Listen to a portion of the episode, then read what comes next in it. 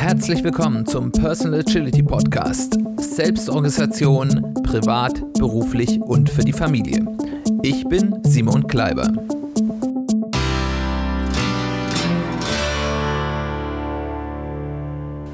Herzlich willkommen zur Folge Nummer sechzehn des Personal Agility Podcasts. Schön, dass du wieder eingeschaltet hast. Ich hoffe, es wird wieder eine interessante Folge für dich.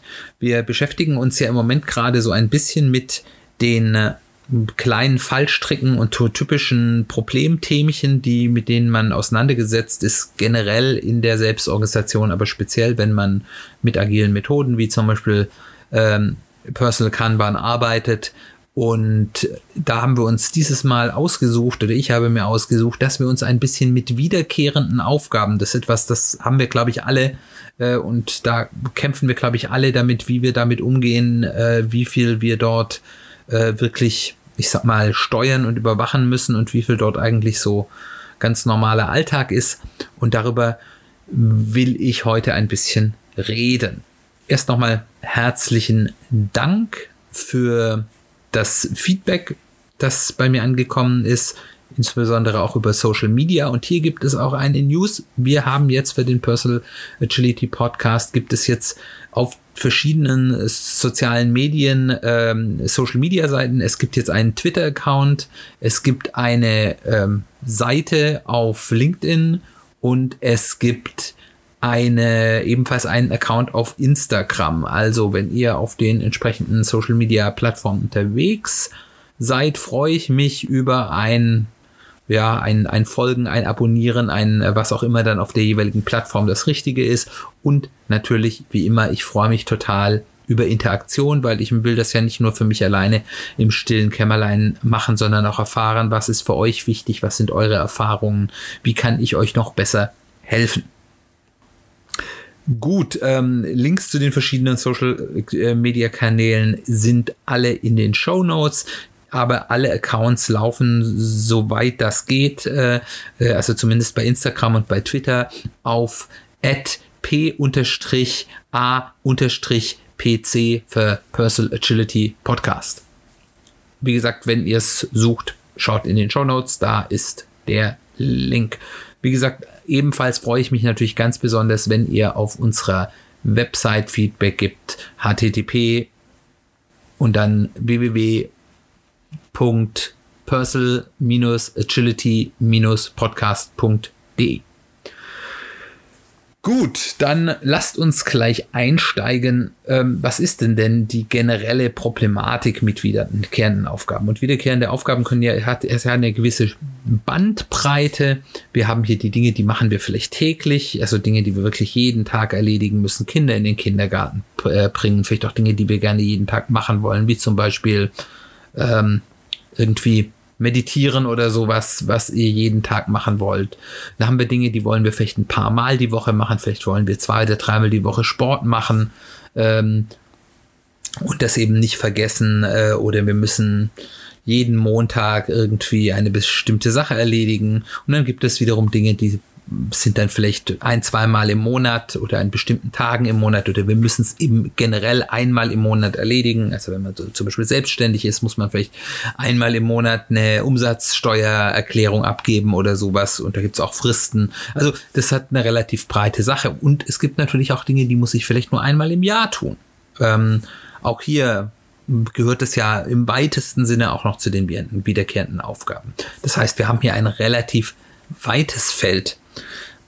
Generell habe ich hier zwei Aspekte, mit denen man sich in der Regel um, rumschlägt, ähm, wenn man mit solchen wiederkehrenden Aufgaben umgehen will. Das erste ist, man möchte die Gefahr verringern, dass man solche Aufgaben vergisst. Das kann jetzt zum einen sein, dass man sie wirklich also im Wortsinne vergisst, dass es eben etwas gibt, was man hätte dringend erledigen muss und man denkt einfach nicht dran.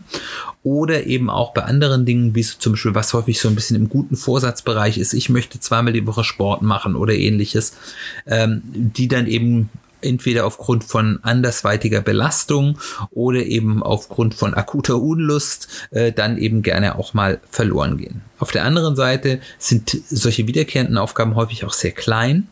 Äh, insbesondere tägliche Aufgaben sind häufig ganz kleine Geschichten und dort komme ich dann in den Zwiespalt zwischen wie viel Aufwand betreibe ich, das zu verwalten, also dass ich irgendwie eine Methode habe, zum Beispiel eine Karte schreibe, äh, die ich dann irgendwie über mein Board ziehe, die ich mit einplanen muss, die ich immer wieder anfassen muss, ähm, und eben auf der anderen Seite ähm, die ja, dass die die Gefahr eben, das äh, vergessen zu können.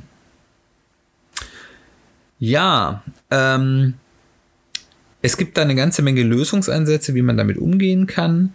Ähm, und ich will gleich sagen, nicht für jede Aufgabe, die man so in diesem weiten Spektrum des Wiederkehrenden haben kann, ist jede Methode, um damit umzugehen, die richtige. Das heißt, man muss sich wirklich erstmal äh, darüber Gedanken machen, wie häufig führe ich diese Aufgabe durch? Sind wir da bei täglichen Aufgaben? Sind wir bei wöchentlichen? Sind wir vielleicht bei unregelmäßig wiederholenden, wo die Gefahr des Vergessens besonders groß ist äh, oder ähnlichem?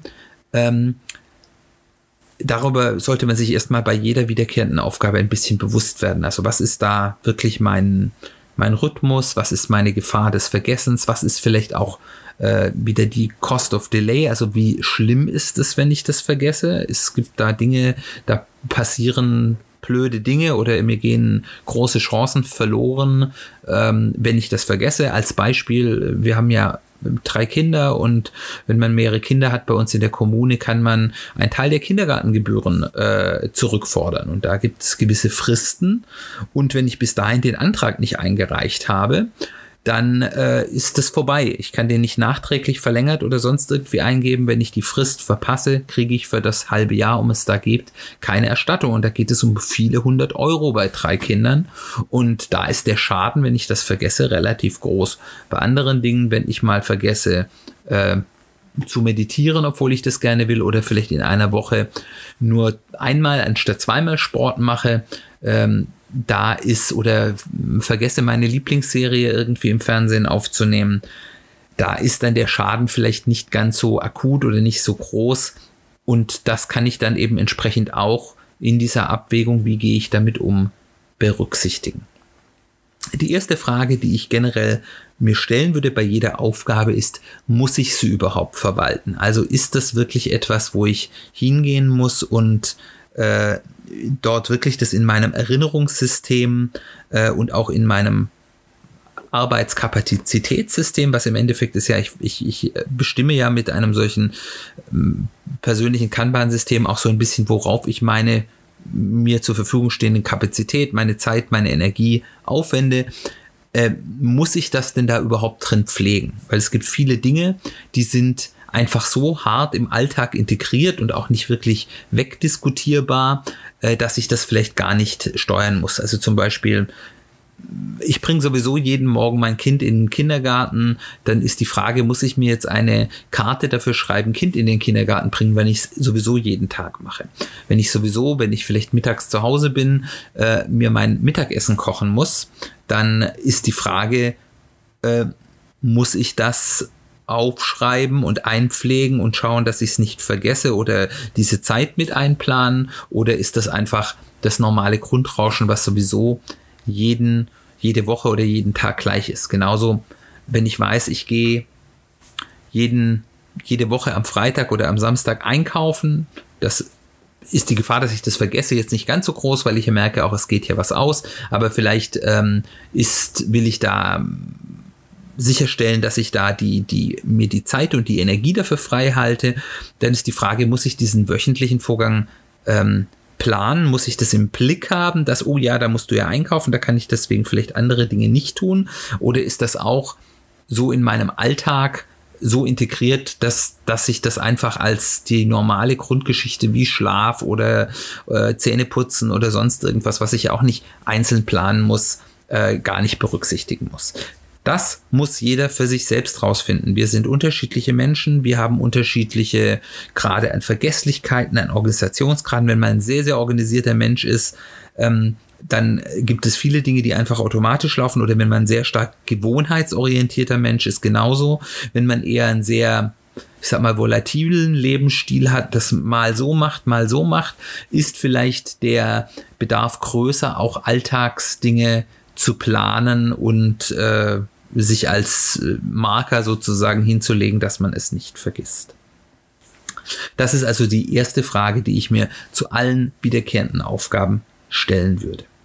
Und dann muss ich eben überlegen, wie gehe ich mit denen um? Und ich möchte einfach mal ein paar Lösungsansätze vorschlagen, wie kann ich mit denen umgehen? Also ich habe ja erstmal einen Backlog und da kommt ja im Normalfall alle meine Aufgaben, die ich irgendwie in einem für mich selbst definierten Zeitraum der Zukunft weiß, dass ich die durchführen muss, ähm, meine Aufgaben drin ist. Und die einfachste Methode ist, ich, wenn ich weiß, ich habe eine Aufgabe, die muss ich regelmäßig machen. Also zum Beispiel, ich weiß, ich muss einmal im Monat eine bestimmte Aufgabe durchführen. Ich muss zum Beispiel vorher hier meine Umsatzsteuererklärung abgeben. Ähm, dann kann, ist der einfachste Punkt, wenn ich, ich sag mal, ich habe einen Scope von einem Jahr in meinem Backlog zum Beispiel, dann lege ich eben hier einfach zwölfmal eine Karte an, Umsatzsteuererklärung abgeben. Ist ein bisschen Arbeit, aber ist vom, von der Organisation ganz einfach. Ich muss mir einmal im Jahr oder einmal im halben Jahr muss ich mir Zeit nehmen zu sagen, hier alle äh, wiederkehrenden Aufgaben, die ich mit dieser Methode ähm, ja, organisieren will, anlegen im Voraus und dann habe ich die im Backlog und kann die wie jede andere Karte auch benutzen. Ähm, das funktioniert relativ gut bei Aufgaben, wo der Wiederkehrzyklus nicht so besonders häufig ist. Also ich denke mal so alles ab monatlich, auch Dinge, die sehr unregelmäßig sind, können sich da vielleicht lohnen. Ähm, da ist das eine Methode, die, wo der Aufwand, auch wenn ich jede Karte einzeln mit Hand erstellen muss, überschaubar ist und ich dadurch, dass ich das nur mit Karten mache, die ich jetzt nicht andauernd machen muss, bläht sich damit mein Backlog hoffentlich, wenn ihr nicht ganz, ganz viele wiederholende Aufgaben habt, nicht so furchtbar auf und ich kann gut damit umgehen. Die zweite Methode, die ich hier vorstellen will, ist die Kalendermethode. Das ist relativ einfach. Ich trage diese wiederkehrenden Dinge, da kann ich auch zum Beispiel terminierte Dinge, wo ich weiß, die sind irgendwo in der Zeit äh, drin, in einen Kalender ein. Das kann ein Papierkalender sein, das kann ein elektronischer Kalender sein. Bei einem elektronischen Kalender kann ich natürlich gerade so wiederkehrende Termine sehr einfach managen und äh, werde dann eben sozusagen über den Kalender daran erinnert, dass da jetzt eine Aufgabe ansteht.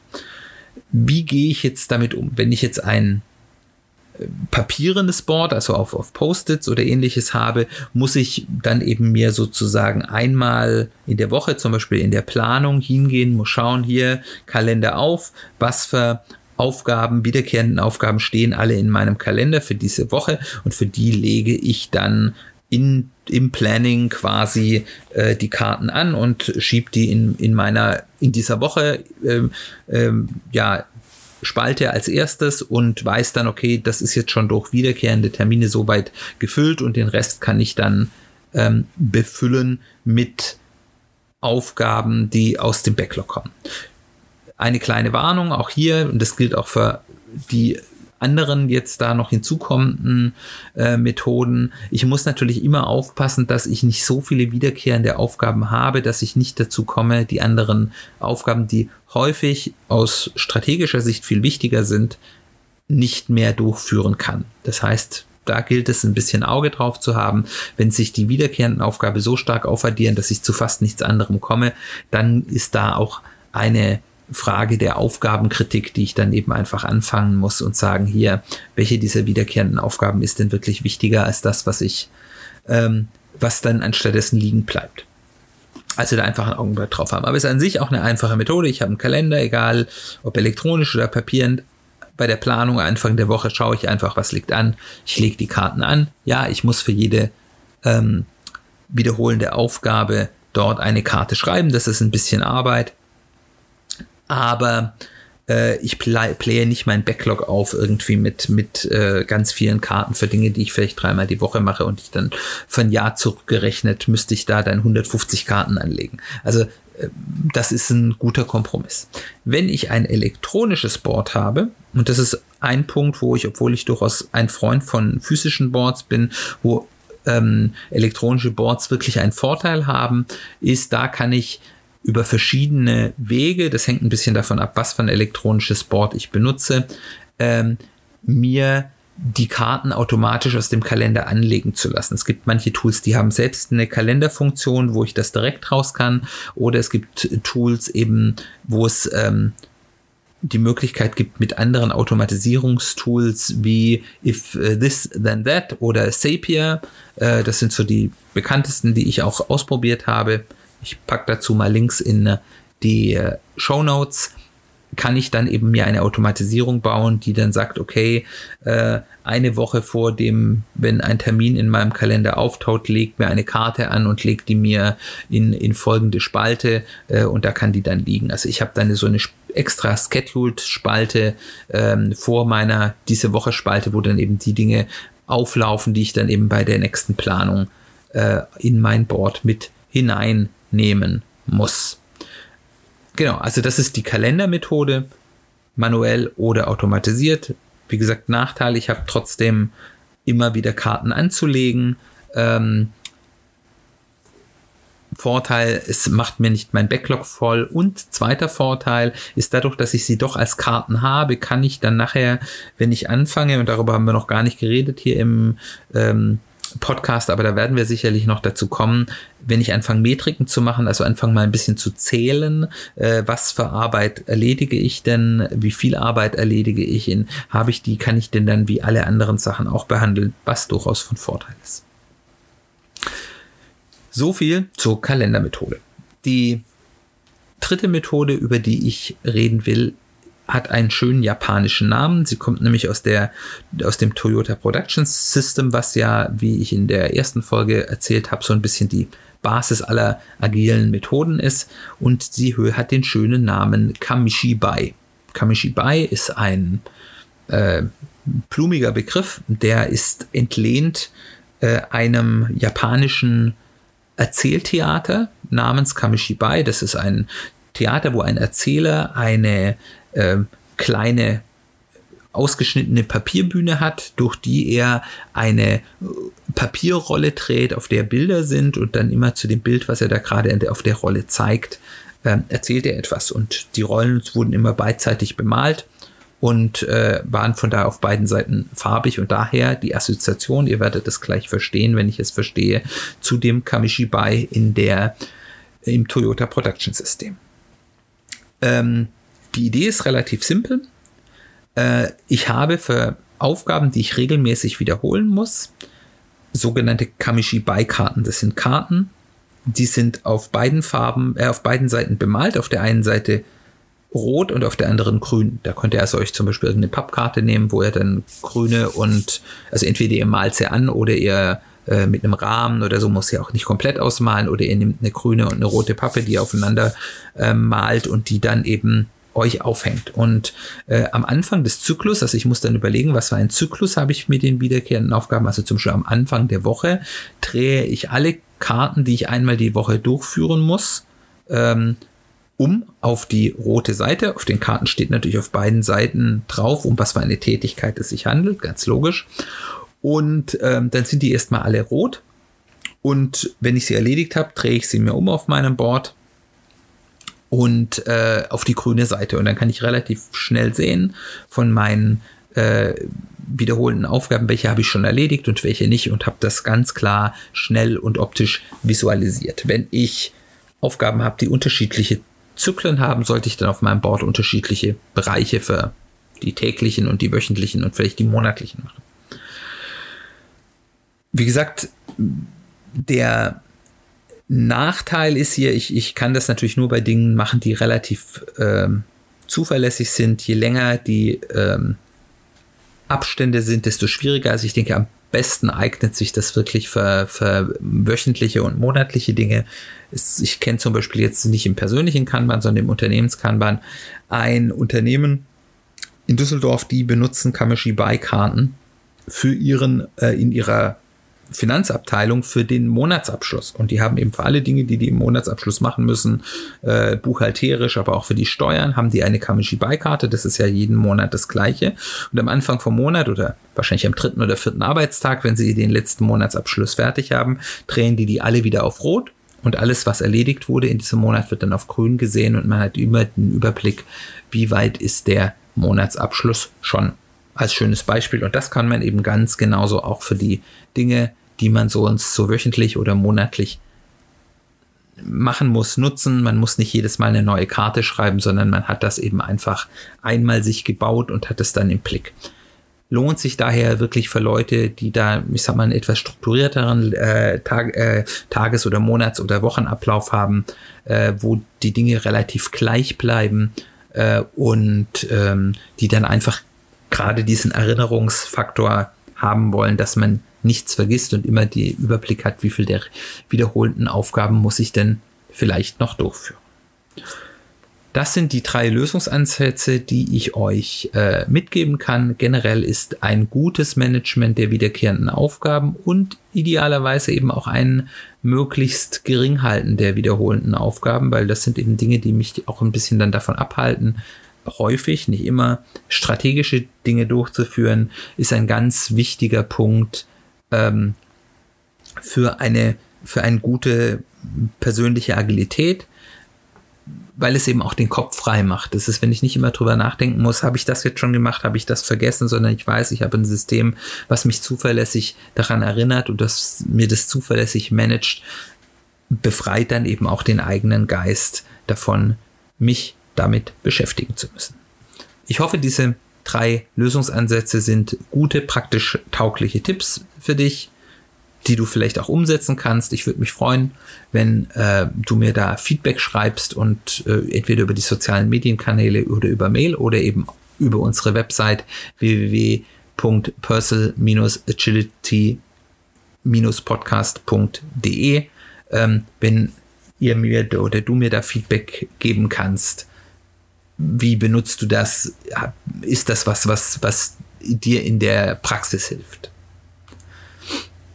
Ich möchte gerne nochmal, bevor wir zum Ende kommen, weil wir haben jetzt ja, wie gesagt, wir sind bei der Folge sechzehn schon einige Folgen und manche Dinge äh, bauen ja aufeinander auf, einen kleinen Service hier mit einbauen für die neuen Hörer.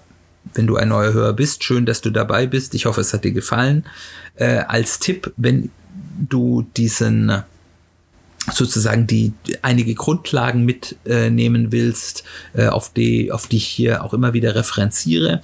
Höre dir, wenn du es nicht komplett die äh, Historie durchhören willst, höre dir die Folgen zwei und drei an. Da geht es ganz praktisch darum, wie baue ich denn ein persönliches Board und ein persönliches Backlog auf.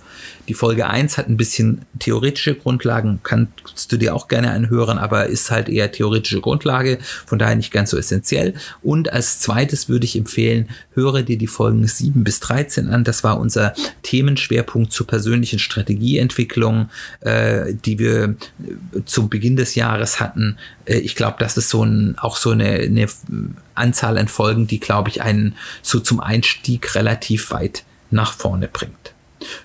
Wie gesagt, du bist natürlich herzlich eingeladen, auch die anderen Folgen dir anzuhören. Ich hoffe, dass die alle nützlich für dich sind. Gut, wenn es dir gefallen hat, bitte lass mir, äh, wie gesagt, Feedback da. Insbesondere freue ich mich auch über Rezensionen bei Apple Podcasts bzw. iTunes. Das ist die relevanteste Bewertungsplattform äh, für Podcasts. Eine Sternebewertung. Fünf Sterne freuen mich natürlich am meisten, aber äh, wie immer du das für richtig findest und wenn du die fünf Minuten Zeit hast, vielleicht sogar eine geschriebene Rezension dazulassen. Das ist erstens ein gutes Feedback für mich und zweitens hilft es mir super, die Sichtbarkeit dieses Podcasts zu erhöhen. Dann hoffe ich, wie gesagt, dass es dir gefallen hat.